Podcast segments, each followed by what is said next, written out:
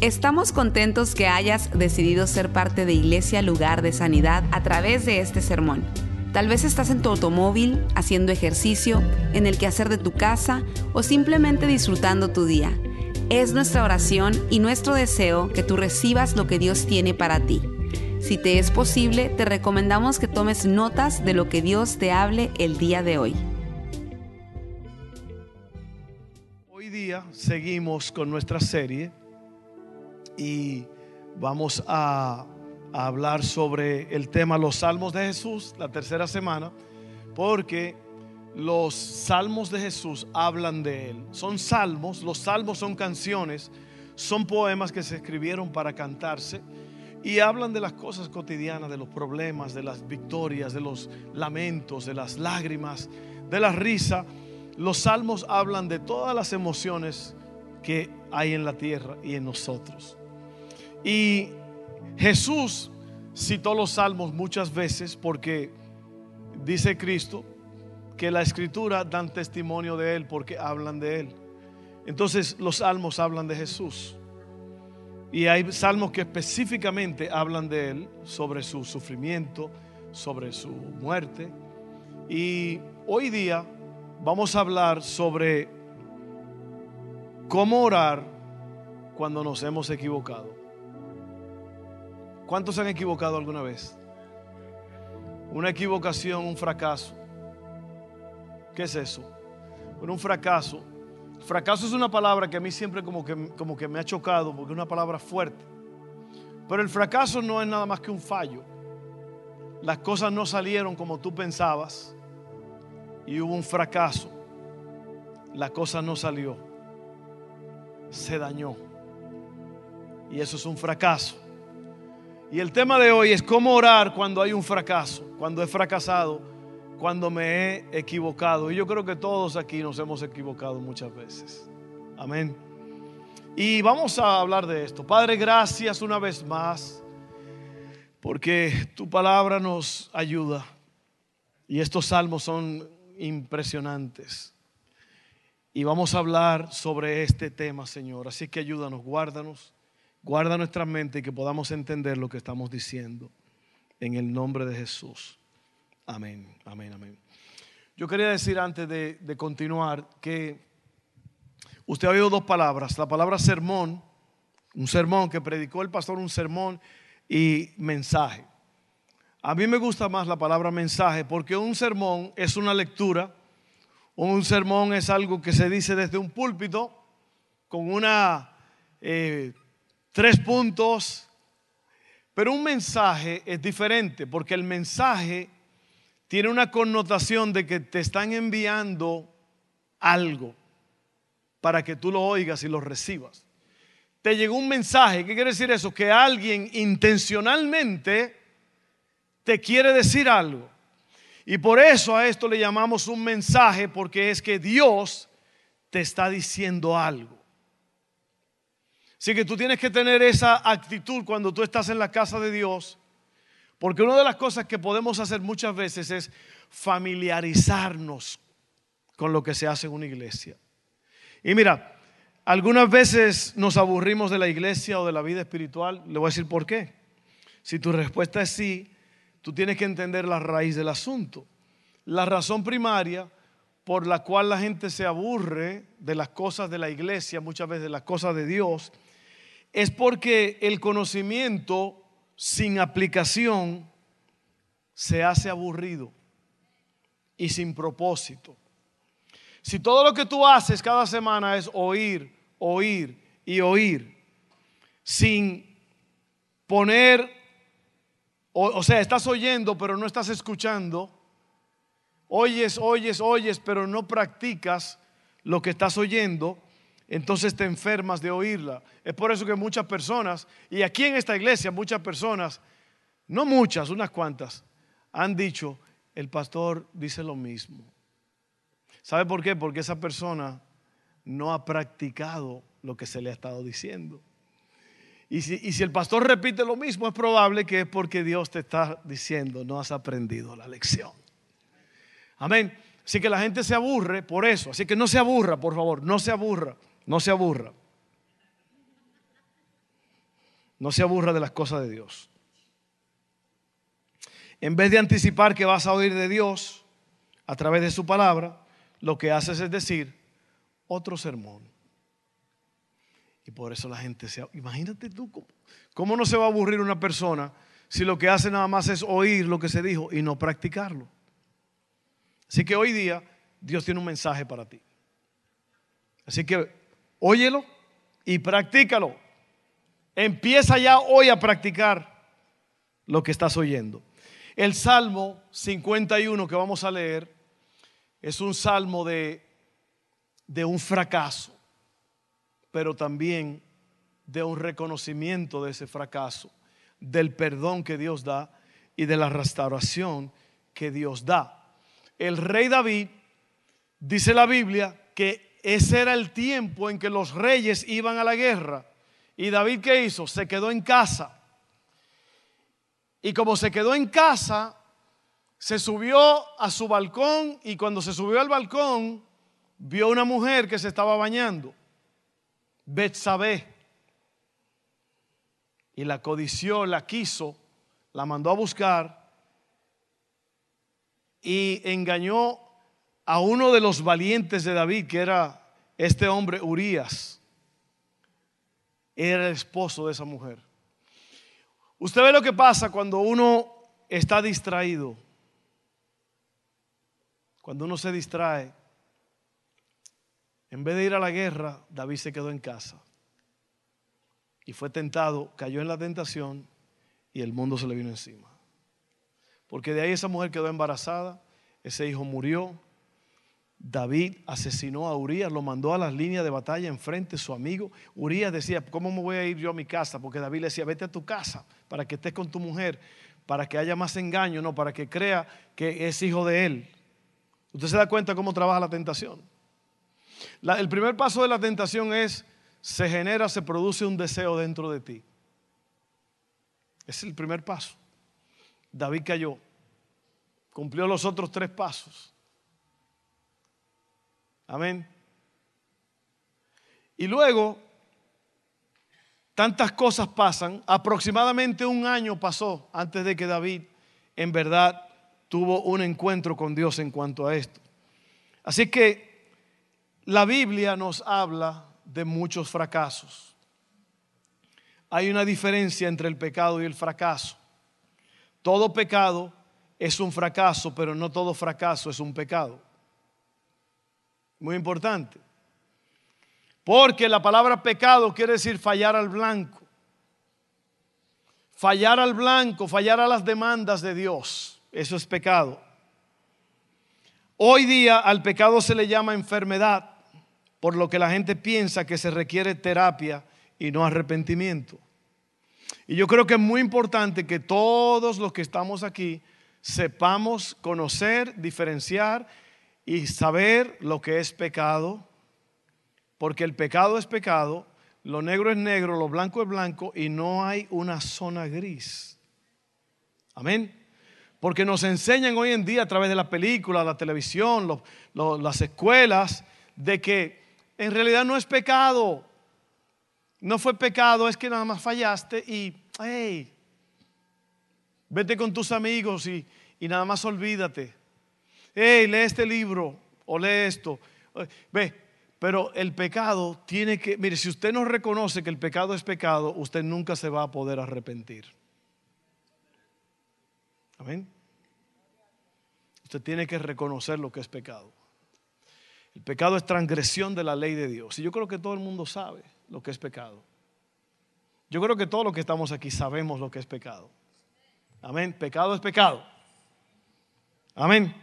Entonces, oye, oye el salmo, te lo voy a leer rápidamente, es un poquito largo, pero yo quiero que tú vayas, mientras yo voy leyendo, yo quiero que tú vayas mm, agarrando todo esto, porque ahí está la victoria, ahí está la clave. El salmista dice así, ten misericordia de mí, oh Dios. Eso después de la caída horrible, después de asesinar a uno de sus mejores amigos. Ten misericordia de mí, oh Dios, debido a tu gran amor, a tu amor inagotable. A causa de tu gran compasión, borra la mancha de mis pecados. Lávame de la culpa hasta que quede limpio y purifícame de mis pecados. Si usted se da cuenta cuántas veces aparece la palabra pecado allí, David sabe lo que es el pecado. Pues reconozco mis rebeliones día y noche, me persiguen contra ti y solo contra ti, otra vez, he pecado, he hecho lo que es malo ante tus ojos. Quedará demostrado que tienes razón en lo que dices y que tu juicio contra mí es justo, pues soy pecador de nacimiento. Así es, desde el momento en que me concibió mi madre, pero tú deseas honradez desde el vientre y aún allí me enseñas sabiduría. Purifícame de mis pecados y quedaré limpio. Lávame y quedaré más blanco que la nieve. Devuélveme la alegría. Deja que me goce ahora que me has quebrantado. No siga mirando mis pecados. Quita la mancha de mi culpa. Crea en mí, un, oh Dios, un corazón limpio y renueva un espíritu fiel dentro de mí.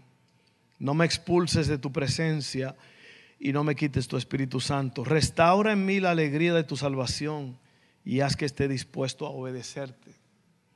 Entonces enseñaré a los rebeldes tus caminos y ellos se volverán a ti. Perdóname por derramar sangre, oh Dios que salva. Entonces con alegría, cantaré de tu perdón. Desata mis labios, oh Señor, para que mi boca pueda alabarte. Tú no deseas sacrificios, de lo contrario te ofrecería uno. Tampoco quieres una ofrenda quemada. El sacrificio que deseas es un espíritu quebrantado Tú no rechazarás un corazón arrepentido y quebrantado, oh Dios. Miración con favor, con tu favor, y ayúdala y reconstruye las murallas de Jerusalén. Entonces, entonces te agradarán los sacrificios ofrecidos con un espíritu correcto, con ofrendas quemadas y ofrendas quemadas enteras. Entonces volverán a sacrificarse toros sobre tu altar. salmo largo que habla de la caída y habla de la restauración, del perdón y no sé si usted vio tantas veces la palabra pecado, la palabra mancha, la palabra purifícame, la palabra lávame. ¿Por qué? Porque David era un hombre que estaba cerca de Dios. La Biblia dice que David era un hombre con un corazón conforme al corazón de Dios. Y tengo noticia para ti. Cuando tú estás cerca de Dios, tú te vas a dar cuenta de lo que es pecado. Ahora, si tú estás lejos de Dios, si a ti no te importa Dios, si tú no tienes conciencia de Dios, tú pecas y repecas y no te importa. Al contrario, te ríes, te gozas. Es más, hasta te burlas de lo que te dicen, estás mal. ¿Por qué? Porque cuando tú, David estaba cerca de Dios, pero cuando tú estás lejos de Dios, para ti el pecado no existe. Y eso es muy importante. David estaba cerca de Dios y por eso David se arrepiente, porque David quiere volver a restablecer la relación con Dios. Que al final del día es todo lo que necesitamos. ¿Ok? El primer punto es lávame. Lávame. David estuvo en negación por un año. Eh, y luego viene el profeta Natán. Natán es un profeta, mire. Mm. y viene y dice a David, oye David, si hay un hombre rico que tiene muchas ovejas y todo, y por ahí hay una ovejita perdida y él se la encuentra y la agarra y se la quita al dueño, ¿qué se debe hacer con ese hombre? Y David le dijo, la muerte. Y Natán le dice, tú eres el hombre. Tú eres el hombre. Y en ese tiempo el rey podía decir, ¿sabe qué? Elimíneme este profetita de aquí.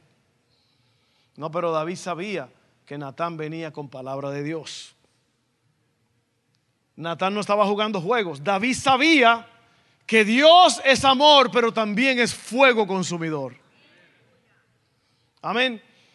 Y el, el, mensaje tiene que predicarse así, hermano, porque yo no puedo esconder, yo no puedo aguar este asunto. Dios te ama con entrañable misericordia, lo cantamos. Dios envió a su Hijo Jesús a morir en la cruz del Calvario, pero nosotros tenemos que reconocer que pecado es pecado. Amén. Todos necesitamos a un Natán en nuestras vidas. ¿Cuántos te han venido y te han dicho, oye, como que lo que tú estás haciendo está mal, lo que tú estás haciendo está mal? Está mal o está, conoce algo más por ahí.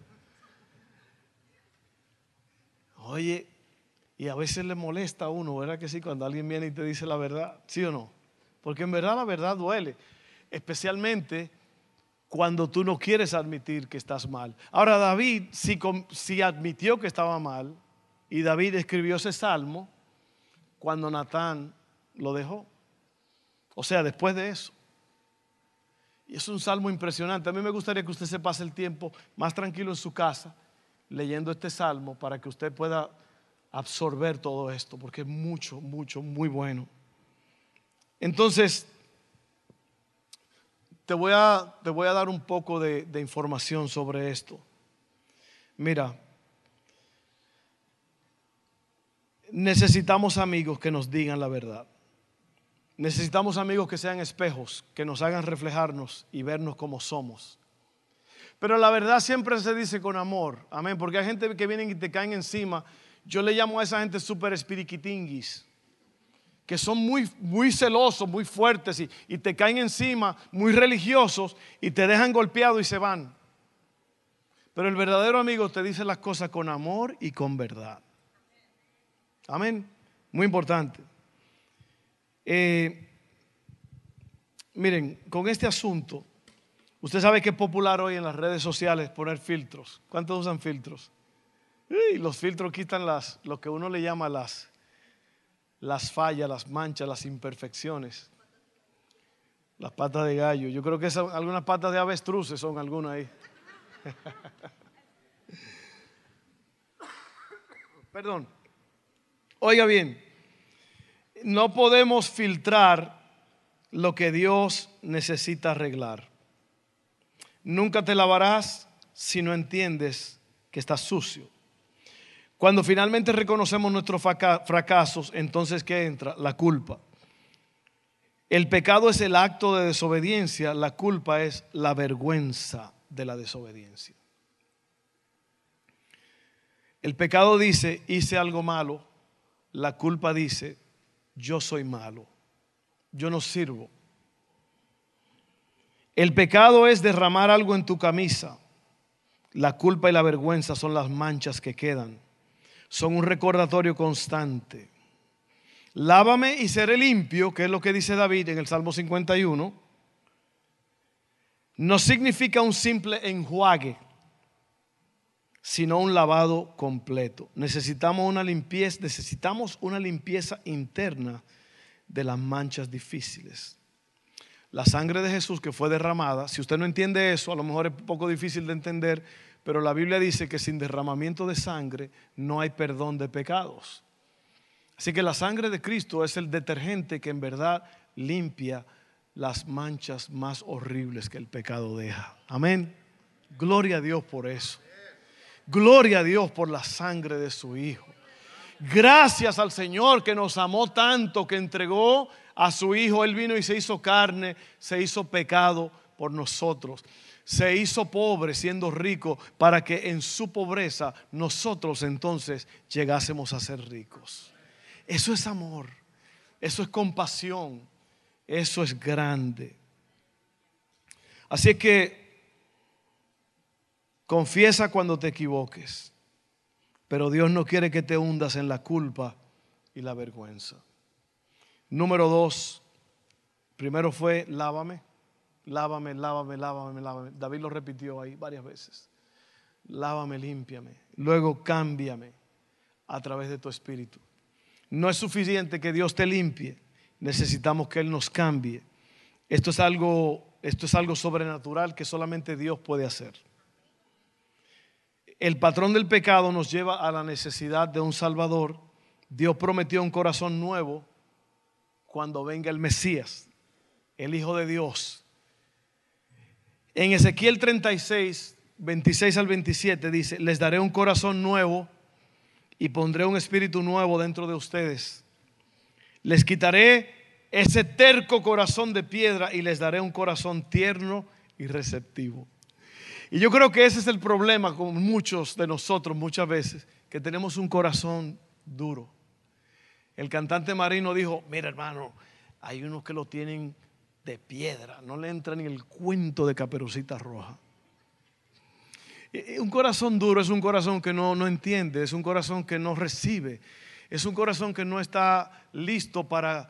Y yo creo que todos nosotros, mire, eso es lo más espectacular que hay cuando tú y yo tenemos un corazón que Dios puede trabajar con él, que Dios puede moldear, que cuando tú pecas, cuando tú caes, cuando tú cometes un error, tú reconoces eso. Yo creo que es peligroso cuando la gente no admite que ha pecado. Cuando la gente siempre, siempre actúa como que el problema es de alguien más. Yo a mí nadie, yo soy perfecto. Hay gente que no lo dice con las palabras, pero con sus acciones están mostrando como que ellos son perfectos. A mí qué me importa lo que tú dices, a mí no me importa lo que no me de, de Dios ni de pecado. Yo, yo hago lo que me da la gana. Yo estoy en este mundo y yo hago lo que yo quiera. Eso no es un corazón blando. Corazón blando dice, yo necesito a Dios. Yo necesito que Dios me cambie. Yo necesito que su Espíritu Santo me transforme. Porque el Señor te lava, pero también te cambia. Y te da la capacidad para seguir haciendo buenas obras. Amén. Oye bien, no cambiamos por nuestra disciplina, nuestras acciones y nuestra voluntad, aunque esas cosas son buenas. Cambiamos por el poder del Espíritu Santo. Y te voy a decir cómo se hace eso, porque mire, muchas veces la gente habla mucho. Los pastores a veces hablan mucho. Yo no, yo hablo poco. Pero mire, un pastor te da 50 mil puntos. Y la gente lee y oyen todos los días y un podcast y mensajes y mensajes y mensajes. Pero si usted no practica lo que oye, de nada le sirve. La clave está en practicar lo que uno oye. Y yo te estoy hablando de cosas que te van a ayudar. Así que todo eso es bueno, pero es el poder del Espíritu Santo el que hace la obra. ¿Cuándo fue la última vez que le pediste a Dios que te cambiara? Y no solamente que cambiara tu circunstancia, porque muchas veces estamos en problemas, muchas veces hay personas que tienen un patrón de conducta, de malicia, siguen cometiendo, que alguien dijo que esa es la definición de locura, es cometer los mismos errores vez tras vez y esperar diferentes resultados. Entonces mucha gente, esto es lo que hace, y todos somos culpables, muchos eh, queremos que Dios nos arregle el problema, pero no queremos dejar lo que nosotros estamos haciendo para causar el problema. Claro. Queremos que nos saquen del problema. Es como las personas que deben y deben y deben y deben. Y, vienen a pedirte prestado todo el tiempo. Y vienen y tienen el mismo patrón de conducta, de mentiras, de fallos, pero siempre quieren, vienen con sus lágrimas de cocodrilo. Ustedes saben que los cocodrilos lloran de verdad. Dicen que cuando están comiendo, como que sienten cuando se están comiendo un pajarito que se metió en la boca de ellos, Alguien pensó que era remordimiento, pero es que dicen que lloran los cocodrilos. Pero son lágrimas falsas. Son lágrimas que nada más les salen, no, es por emociones. Y hay gente que vienen a ti llorándote, gente que tienen un patrón de conducta, que hacen lo mismo vez tras vez, y después quieren que tú les resuelvas el problema. Es más, hay personas dentro de la iglesia que en 30 minutos quiere que el pastor les resuelva lo que ellos le ha tomado 30 años hacer. Ay, yo me fui de ahí porque el pastor no me ayudó. El pastor te tiró bombazos, pero tú no quisiste nada. Ve, porque hay que practicar lo que uno oye. Si usted no, Cristo dijo, bienaventurados serán, felices, si hacen estas cosas. Y ya vamos aterrizando el avión. Miren, en ese tiempo, en las otras, los otros salmos que hemos leído de David, David estaba huyendo, huyendo, huyendo, wow, persecución. Aquí no, David está en su zona cómoda. David está en casa. Y hay un salmo que me gusta mucho, no recuerdo exactamente dónde es, pero yo lo dije en días pasados, que David dice, líbrame de hacer cosas perversas dentro de mi casa. Porque tú eres lo que tú eres en verdad dentro de tu casa, donde nadie te ve. Amén.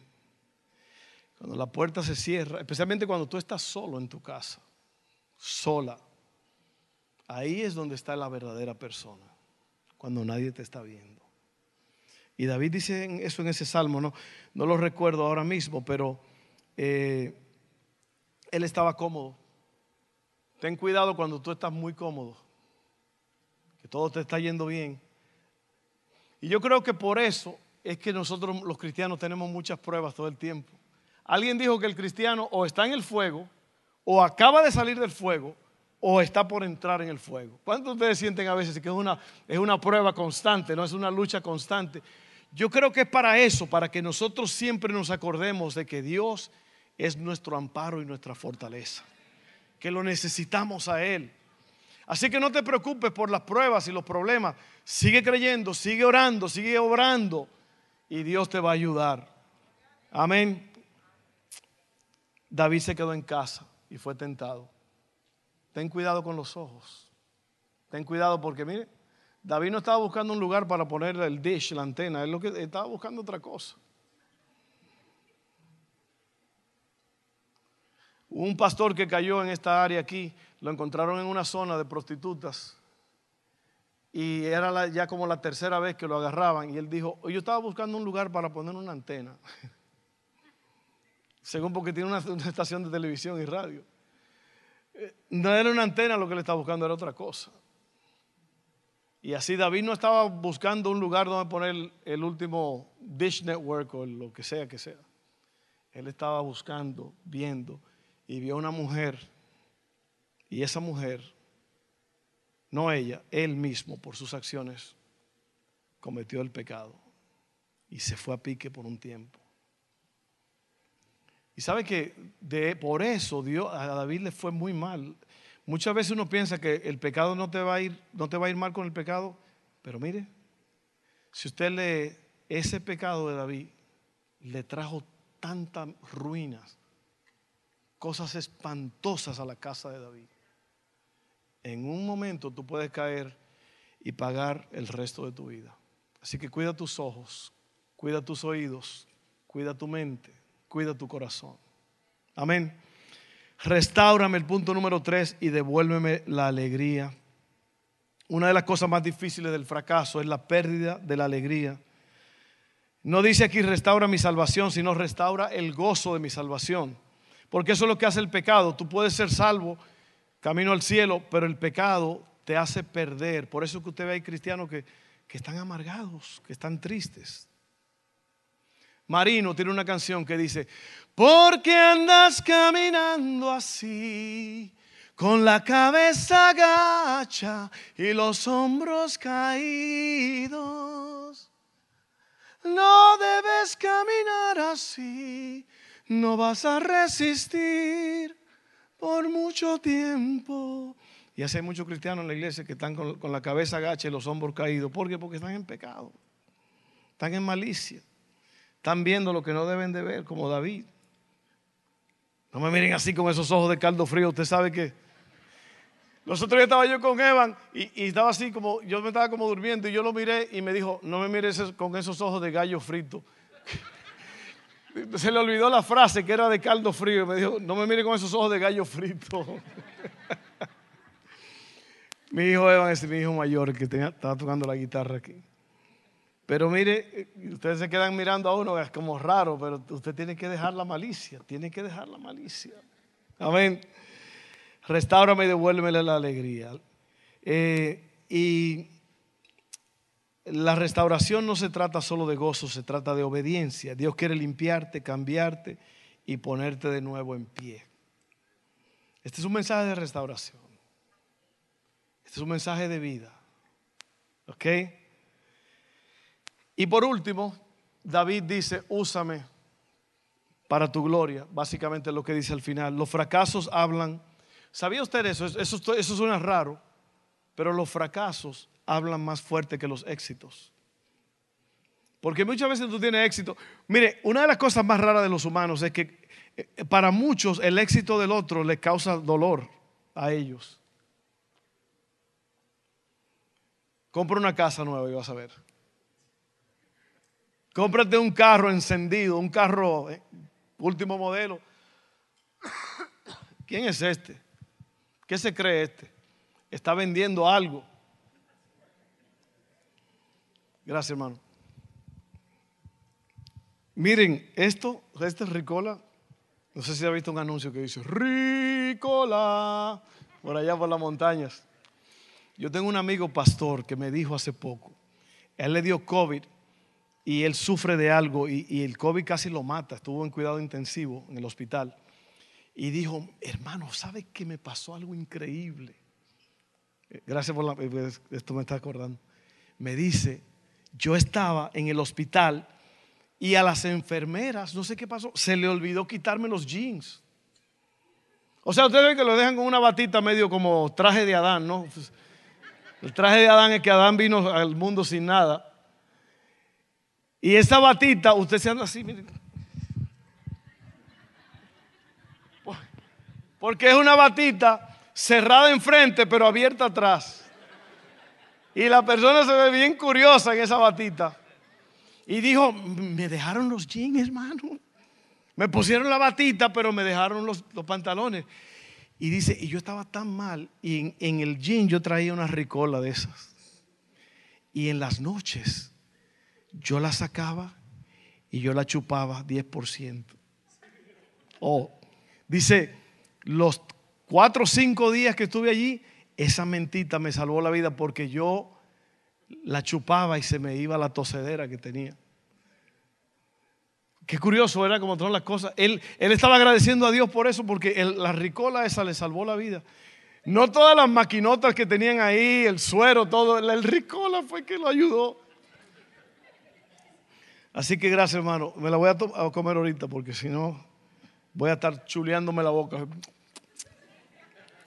All right. Eso se oyó raro, ¿verdad? especialmente para el dominicano. All right. Los fracasos hablan más fuerte que los éxitos. Y por eso te estaba diciendo que la gente, a la gente no le gusta cuando se ponen rabiosos cuando tú tienes éxito. Pero tú tienes un fracaso y la gente como que te tiene misericordia y tú te levantas y el fracaso, una persona que se levantó de un fracaso, impacta a las personas. Así que los éxitos impactan mucho menos que un fracaso. Así que lo que te quiero decir es que si tú has fracasado, si has fallado, y todos lo hemos hecho, tienes que levantar la frente en alto. ¿Se acuerda que David dijo hace dos semanas en el Salmo, dijo, tú eres el que levanta mi cabeza?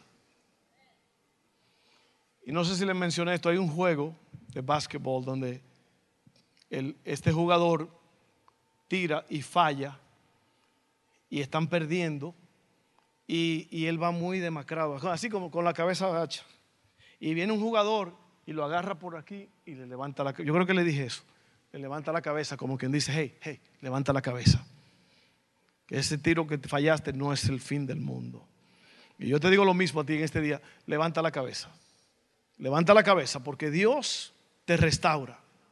Dios te levanta, pero tú tienes que quererlo. Tú tienes que arrepentirte. Tú tienes que querer que Dios te levante y te restaure. David, oiga bien, la, genealogía, Jesús el rey vino de David. David era un hombre con un corazón recto, falló, fracasó, pero se levantó, pidió perdón. Y dice la Biblia, cuando David estaba muriendo, dice Dios, no hay un hombre con un corazón como el de David conforme al mío. Oiga bien, como dice Dios. Así que tú puedes tener la caída más espantosa, pero si tú sabes levantarte, pedirle a Dios que te ayude, Dios lo va a hacer. Dios puede cambiar tu historia para su gloria. Dios puede cambiar tu historia para su gloria. Qué bueno es Dios. Qué bueno es Dios. Vamos a orar. Padre, ayúdanos en esta tarde a entender que el fracaso no es el final que tú restauras. Si tenemos un corazón dispuesto,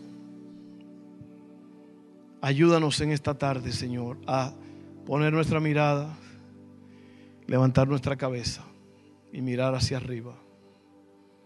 Qué bueno eres tú, Señor. Tú eres real, tú estás aquí en esta casa en esta tarde. Y yo te pido que tú toques los corazones de la gente.